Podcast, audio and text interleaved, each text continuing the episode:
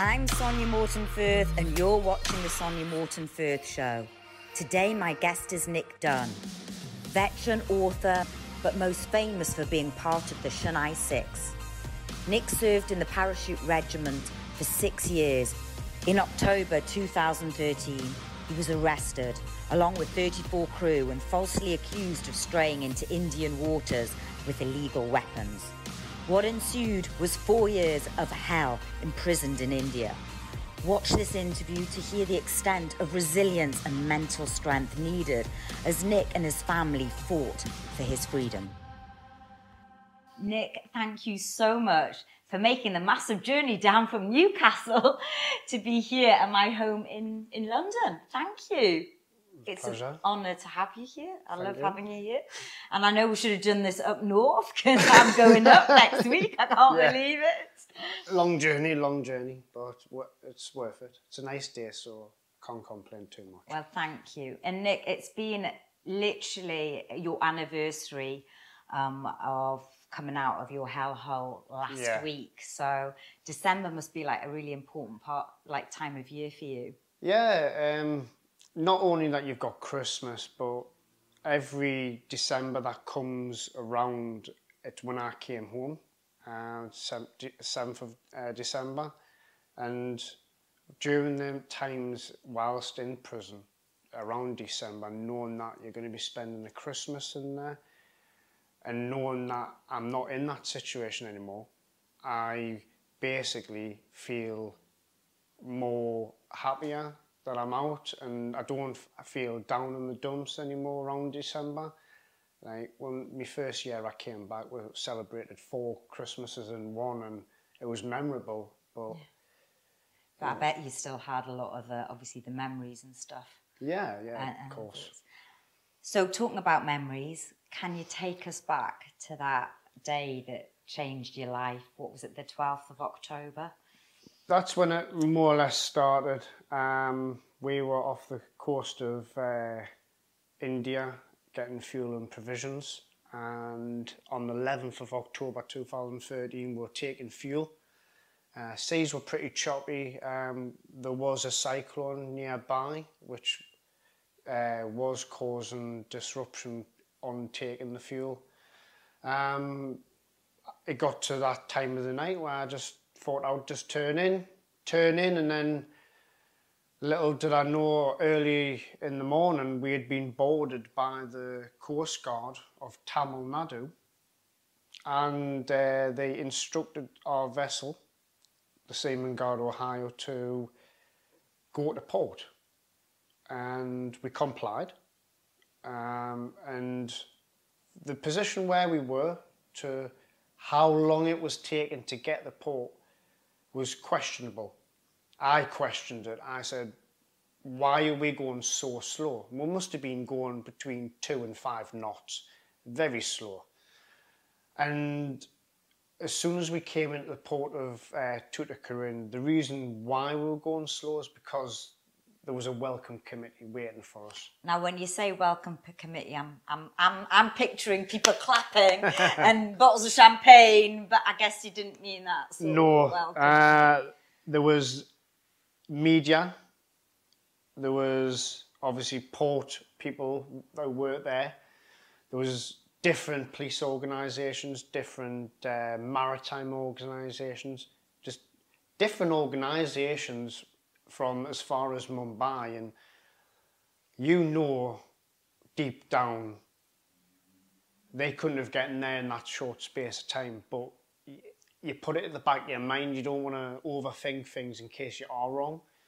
Um, but I 100% know they had been tipped off, and then it was basically a seizure exercise. Now, at that point, you knew you, you had weapons on board, but you were carrying weapons with permits. That Yes. was totally legit, and you were um, you, you were doing this on behalf of a company. Mm. That was your job. You were protecting against Somalian pirates. Mm-hmm. When you were coming into that port and you saw this welcoming committee, and, and you say you tried to push something back, uh, uh, everything to the back of your mind, did you think at one moment that you could have been stitched up? At that time, no. Um, anyone who does private security abroad knows the risks, knows the corruption that is sometimes involved, um, where you go into ports and even a, a colleague, uh, well, a previous colleague of mine, he had a frayed passport and they were saying there was something wrong with his passport, it's not legit. And he and his company had to pay a small fee to make things disappear. That in our country is illegal. In their countries, it's everyday occurrence. Mm. We thought that was potentially the same thing, and we had different organisations coming onto the vessel. We were shown the weapons, the ammunition. We were complying with every organisation. We had nothing to hide. We showed that we were doing a legitimate uh, business, mm. um, maritime security, protecting seafarers and cargo from Somali pirates. Um, but we weren't operating at that time. So all the weapons and kit and equipment were stored away, locked in Peli boxes, and no one had access apart from the tactical deployment officer or the captain.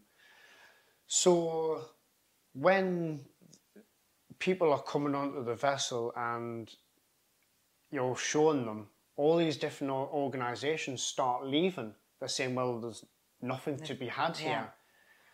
And it was the local boys that decided we had something illegal and they used their media to spin things and so what what do you know what the media was saying at that point they were saying that well, there was quite a few mixture online articles which was quite worrying for my parents um, I had to convince them that I wasn't doing anything illegal. But there was rumours of us selling weapons to Tamil tigers, fishermen, etc. There was rumours that we were going to do a, a Mumbai style. Oh and of course, that was a few years earlier. Yeah, yeah. So anyone who anyone who's operated around India or been to India in general, they are quite a paranoid state because of that mm. incident mm. in the, uh, during Mumbai coming um, via vessels. So they were saying we were going to do a, a, a, maritime attack, go on land and attack a nuclear power plant in Tamil Nadu, and we're hearing this and we're laughing it off because military humour, you laugh things off. Now, just so everyone knows, it was you and you were with um, five other British uh, veterans. Yeah, yeah um, there was 35 who were all in total on the vessel. There was uh, 12 Indians, there was uh, three Ukrainians, 14 Estonian and six British.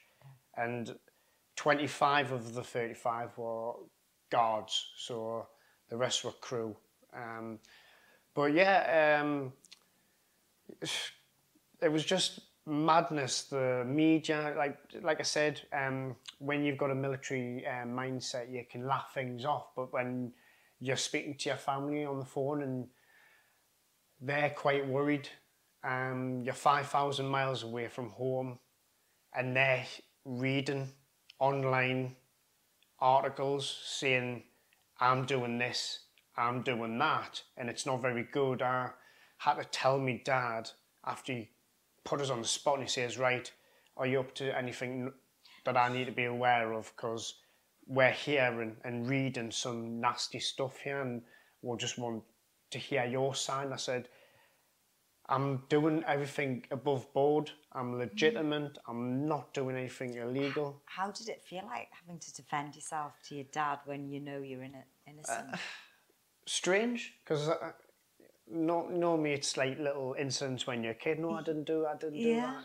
Yeah, I did. Okay, sorry, but I had to literally hand on my heart say, Dad, I'm I'm doing a legitimate uh, job. I'm not doing anything illegal. And he went, right, that's fine. I'll take and he believed in, in he yeah, was yeah, like... yeah. He t- took me word, obviously, and um, we're in port for a few days. Different organiz- different organisations, like I said, were coming off the vessel, on the vessel, leaving. So the welcome committee was getting smaller and smaller. We had to do a, a guard uh, routine because different people were just coming on the vessel and were like, who are you? You, so we we started asking people for ID and writing their names Yeah. on a, a check-in sheet and just make make sure we didn't overload the people because you know people um, in India, no disrespect to them, they don't have a a foresight for danger and they'll just pile Safety, yeah. safety and they'll just pile on that vessel till it capsizes. Um, and And at this point, you guys weren't arrested. You No, no, no, we were- thrown anything at you. Nothing. We were just told paperwork getting checked and we should be on our way. Um, like I like I said to you about a, a, col- a previous colleague of mine, um, with a freight passport and make things go away. We never got that option. Well, not personally. We heard potential rumours, but whether it's concrete, we don't know. But like as the days go by, you think what's what's actually going on, and then the, the local boys Q branch, um, who that was Q Branch, yeah, the good old Q branch. that sounds like something out of a James Bond film. It is, and that's probably where they got their name from. Um, but yeah, the local boys Q branch, they they decided in their wisdom to say they found the weapons to the media. Well, you didn't find them. Oh them. right, you right, okay. We were showing we were showing you them, but they weren't happy. Uh, this is my personal opinion. They looked at like they've just been red in the face in front of all these top organisations, and they wanted blood, and they smelt it and they got it, and they legally got it in my eyes. After four days in port, they removed the weapons, and we're thinking, we're going to be next. Why remove the weapons? What, what, what did you expect that was going to happen? We're going to go guns blazing? Yeah. I don't think so. Um, and then the morning of the 18th of October 2013 is the day one of hell. Um, it was early in the morning. We were told you're going to hospital for checkup. We're not. We're not Hospital? stupid. Yeah, that's what they said, and I've got it on video footage. was which anyone I, sick? no, that was their way of saying we are arresting you. Without saying where you we are arresting you, they just said we need you to go to hospital for a checkup. We're not stupid. We knew exactly.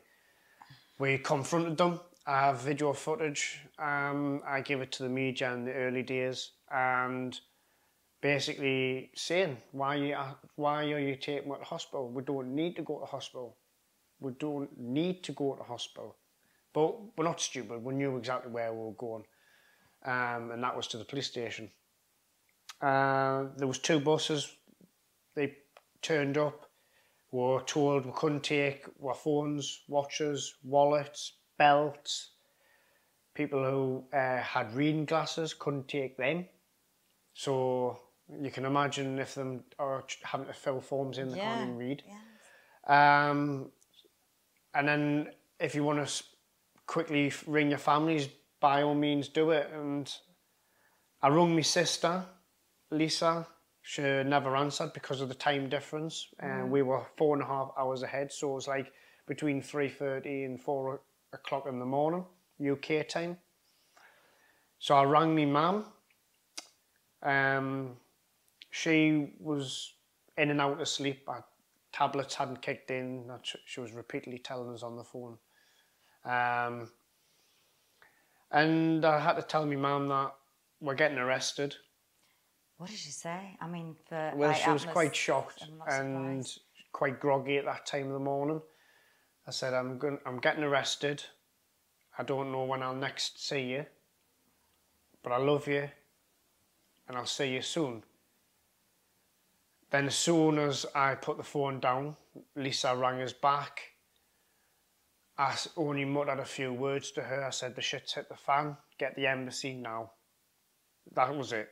I love you, and I'll see you soon. Uh, that was the last ever time I've been able to speak to my mum properly. No, Um, when you say that, what do, what do you mean? the last time that you've? Well, five days before Christmas in 2013, uh, whilst in prison, I was informed in a letter given to me by the embassy that my mum had suffered a double aneurysm whilst at the hairdresser's and it's affected her speech. So she can't really speak properly now. So what what caused the aneurysm? You... Stress. Um, I remember back in September before leaving the country, my mum complaining of having migraines, but um, you never question it because women are more prone to migraines than men. Simple reasons we give you the migraine, probably. That's what the reason why. So I never thought, mum, make a doctor's appointment, see if, you know, it just happened. And I'm glad she was at the, the hairdressers and not driving a car. It was a, a difficult time, a real difficult time, knowing that I'm having to make this phone call, not knowing my next steps in life. And like we we all complied. We're all professionals. We all put our uniform on. We're representing the company we were working for, and we got on the the buses. We went to the police station. The media was absolutely berserk. The blues and twos was on. We were high profile to these people, and they were making sure everyone was aware of and it. And that they had a story, and there was someone was going to get the raps for it. Yeah, um, and we got to the police station, and it was just chaos. It was hot. I mean, had you been arrested, had they, told you what was going on? We were going to hospital. We didn't even. You still going to hospital? They were still had told you you're going. We never went to a hospital. Went to the police station. So what happened next? So whilst at the police station, um, it was just massive confusion. We were not knowing what's going on. We had no representative. We had no embassy personnel there. We were literally on our own, and you had to deal with a language barrier, very broken English. At, at some points of the day, they were putting a blank piece of paper on my uh, face and saying, sign this or we'll ruin your lives. And we're like, sign what? It's a blank piece of paper. Um, was there no? Was there any translators or people? Nothing. Or the embassy? It, people from the British embassy? No one from the embassy. Uh, we did hear a rumour later, throughout the months and years, that the embassy apparently got rejected to come onto the port to see her. Our company agent, nowhere to be seen. He could have been our translator. Luckily, one of the Indian crew was from Tamil Nadu. So he was acting as a translator for everyone. So when you've got some of the Estonians who English isn't their first yeah, yeah, language, being like two different we're, we're having to try and speak with one or two of the good English speaking Estonians, then him to translate. It was an nightmare. absolute it was an absolute nightmare. And we're just played into their hands because we, we didn't know what to do apart from comply and how can you comply to something and the com- so ridiculous? and the company that you were working for was there any, like you say the agent wasn't there. Was there anyone from the company that was we heard that there was one of the company representatives but apparently got a hot collar and disappeared. That's what we were told. He got a hot collar because he thought he was going to get arrested the, as well. Where was the company from that you were working? The company is from America, and the owner is dual citizenship, Jordanian American. So it was just absolutely ridiculous. We're representing his company and not one of his personnel. Is his company still going? I know we're going off track. Yes, his company is still going. What's it called? Ad, AdvanFort, it, it's AdvanFort but I don't know if it's physically operating, but it did whilst we were in prison. So he turned a blind an, eye to whatever you were going through, and he and he carried on. He's carried on in operation. And he created a new company and swapped all the assets from that company onto this new one. And that we had representatives from America speak to all of our families in Newcastle because that's where the uh, company he- headquarters of the UK was. Um, and they said we would all be getting paid, and not one of us has received a penny in wages, let Com- alone compensation.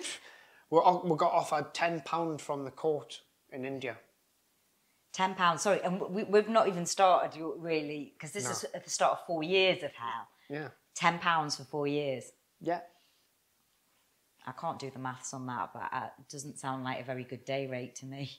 It's definitely not. But well, it was like from the police station, which was just massive confusion. We weren't getting. I think we were getting a few bottles of water, no food.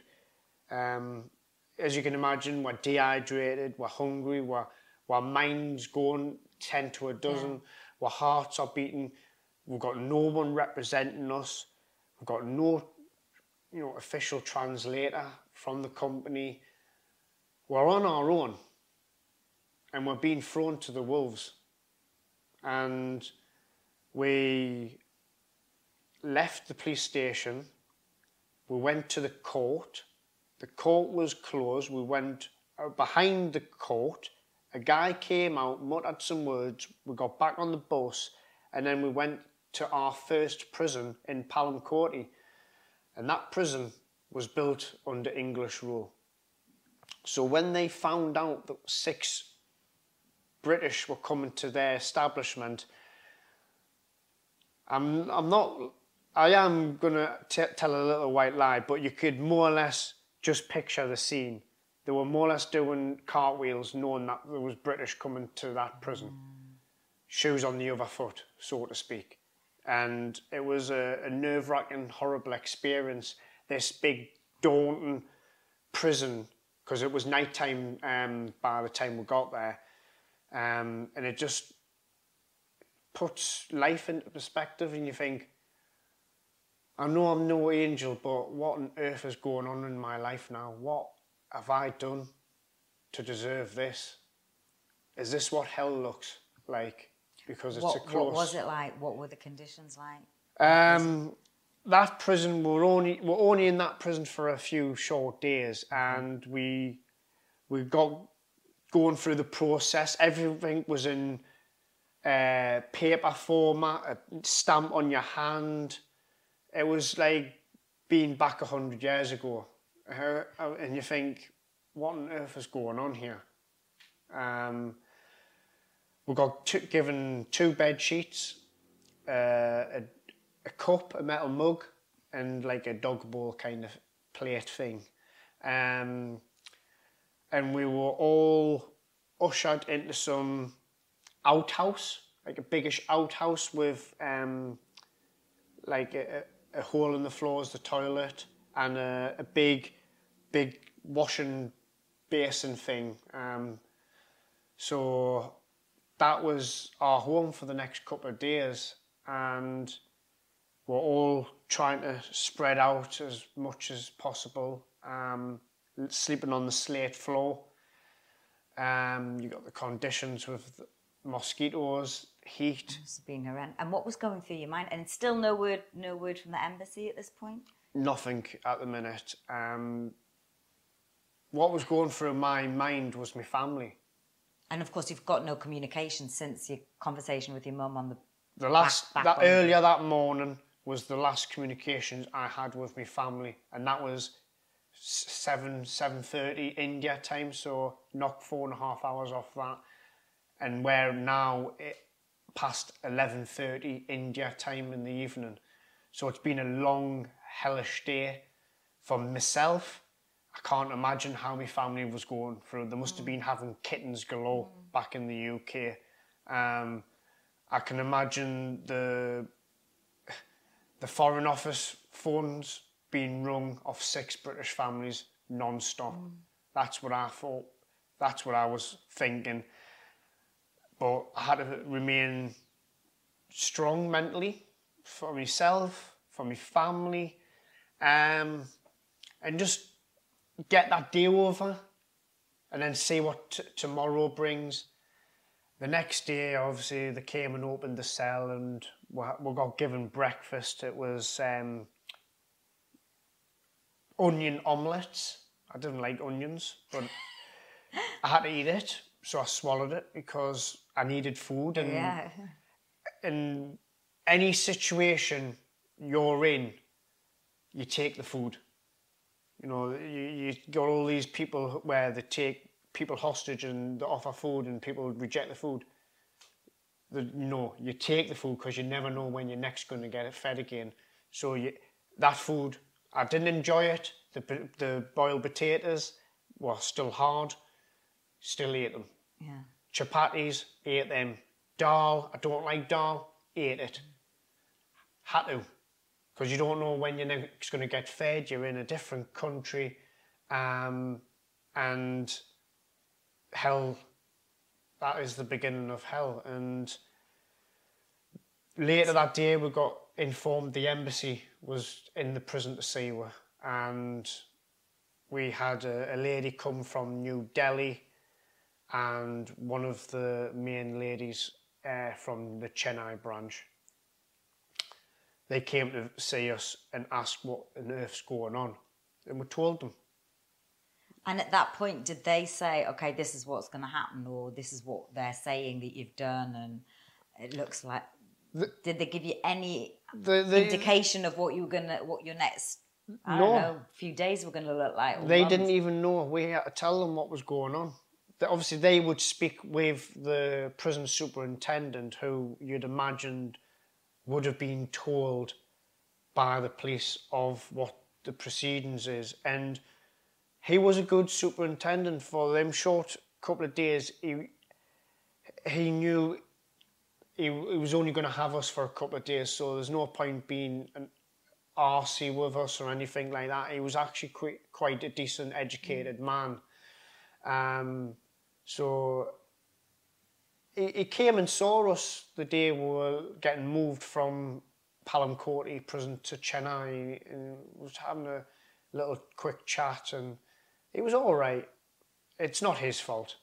You, you can't go blaming them. No, no. They're not the ones that's put in the prison. Yeah. Um, so we left that prison for a 14 hour nightmare bus ride. And anyone who's been to India or watched a program about how they drive in India, you are damn right when you say they are crazy. Going on a bus journey, it took nearly 14 hours. I think for nearly 14 hours, we're telling the, the officer or sergeant, whoever was in charge on that bus, slow down or we're going to die.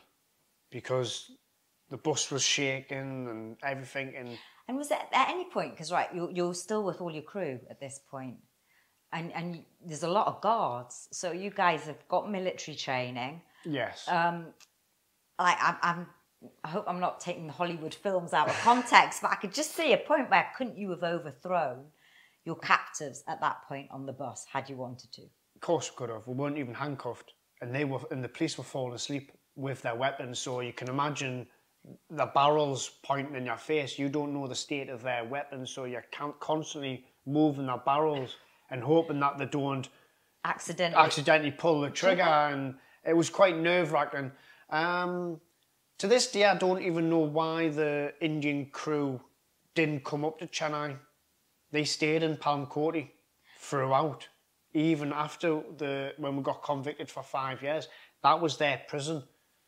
Are they let out now as well? Yeah, they- everyone, got wi- everyone, got, let released. Everyone got released, but the twenty three foreigners from the thirty five guys in total, we went to Chennai. Yeah. The they the rest stayed in Palmcourty, which we found was strange, but I believe it was to do with keeping them segregated from the general population Yeah. because they would have been probably attacked Yeah, yeah. and I wouldn't say killed, maybe injured severely um, by the other prisoners. Um, we got thrown with stones. I was going to say, so how were you treated? in, Um, it was all right. Strange, very strange. Um, help me, help you, and all this caper. And I'm like, no, why should I help you? I don't even need to be here. I don't want to be here. I shouldn't be here. Why should I help you? But I'm not going to be an arsehole. I, I just want to keep me, me, me nose clean um, because that's the key of surviving. Um, befriending your captors. keep yes. your enemy close. What. Exactly. Um, and I know I wasn't kidnapped by terrorists, but having a military background, you have to picture yourself in that situation. I'm in a prison. The prison staff, they're my captors. If I become a delinquent, I'm going to get punished. Let's be nice to them and get it back. And that worked. Sometimes it was hard because your emotions would get the best of you. Especially me, I'm a, I can be a bit of a hothead. I've got a short fuse at times. Were you a Um, Geordie? I'm, an, I'm a Geordie, so I've got an excuse. But it, it was difficult because I'm missing my family. and at this point, had you heard anything from them when you got to the the Chennai, to Chennai? Um, no, I think we, we got an initial letter when they came when the embassy came to say we're in Palamcourt prison. Uh, it was quite mumble jumble by my sister, more of a shocked, not knowing what to write, just practically asking if I was okay. So it was kind of let's give a quick scribble back just to say that I'm fine and there was that was good thing about um, our embassy when they were coming. Yes, not everyone agreed with what they were saying and stuff like that, and might maybe one person or two might not have turned up for these meetings, but they're there to see us in person so they can tell our families he looks healthy, he looks fine. That is all my family needs to know. And were you healthy? Were you fine? Yeah, How- I was. you, you were okay. I, I was, I was I, heard, I fine. remember. I, well, I've heard that you made a gym out there, Yeah, a, a Flintstone gym. Tell me Yeah, yeah. about that. yeah. Uh, we, when we went to the, f- the first prison, Central Prison, uh, Puzhal 2, there was some Nigerians there, and they done the same. So that was kind of a bit of an initiative for when we would the, when we would eventually make our Flintstone gym when we got convicted for the five years. Um, and we're just scratching around, looking around for stuff, um, rip, ripping flagstones out of the ground, looking for a sharp object, start chiseling a hole, snapping branches, looking near the rubbish for a, a pole or some sort where you could put through, and using my bed sheets to tie them and initiative. Um, and it gives you something else to do Yeah. to break the day up. But you know, like trying to t- discuss and go through everything in four years is quite difficult. Be- And it's good trying to do it because a lot of people don't know the whole start, middle, end of the of what happened in four years, and four years is a, a long time to talk about s- certain stu- Do you- subjects. Do you find it therapeutic when you talk? Uh, it, it helps. Yes, emotions do show on certain parts. But I have to speak about it because I feel like I'm progression within myself. I'm getting better mentally. The pain's still there. Um, Can you describe the pain? the pain is something so horrible and hurtful that to really understand it, you have to put picture yourself in a in a situation where it's I wouldn't say life or death, but close to that. Hope you enjoyed the show. Remember, there's a new interview out every Monday, so hit subscribe and like, and you'll get it straight into your inbox. Part two of Nick Dunn surviving hell coming next Monday.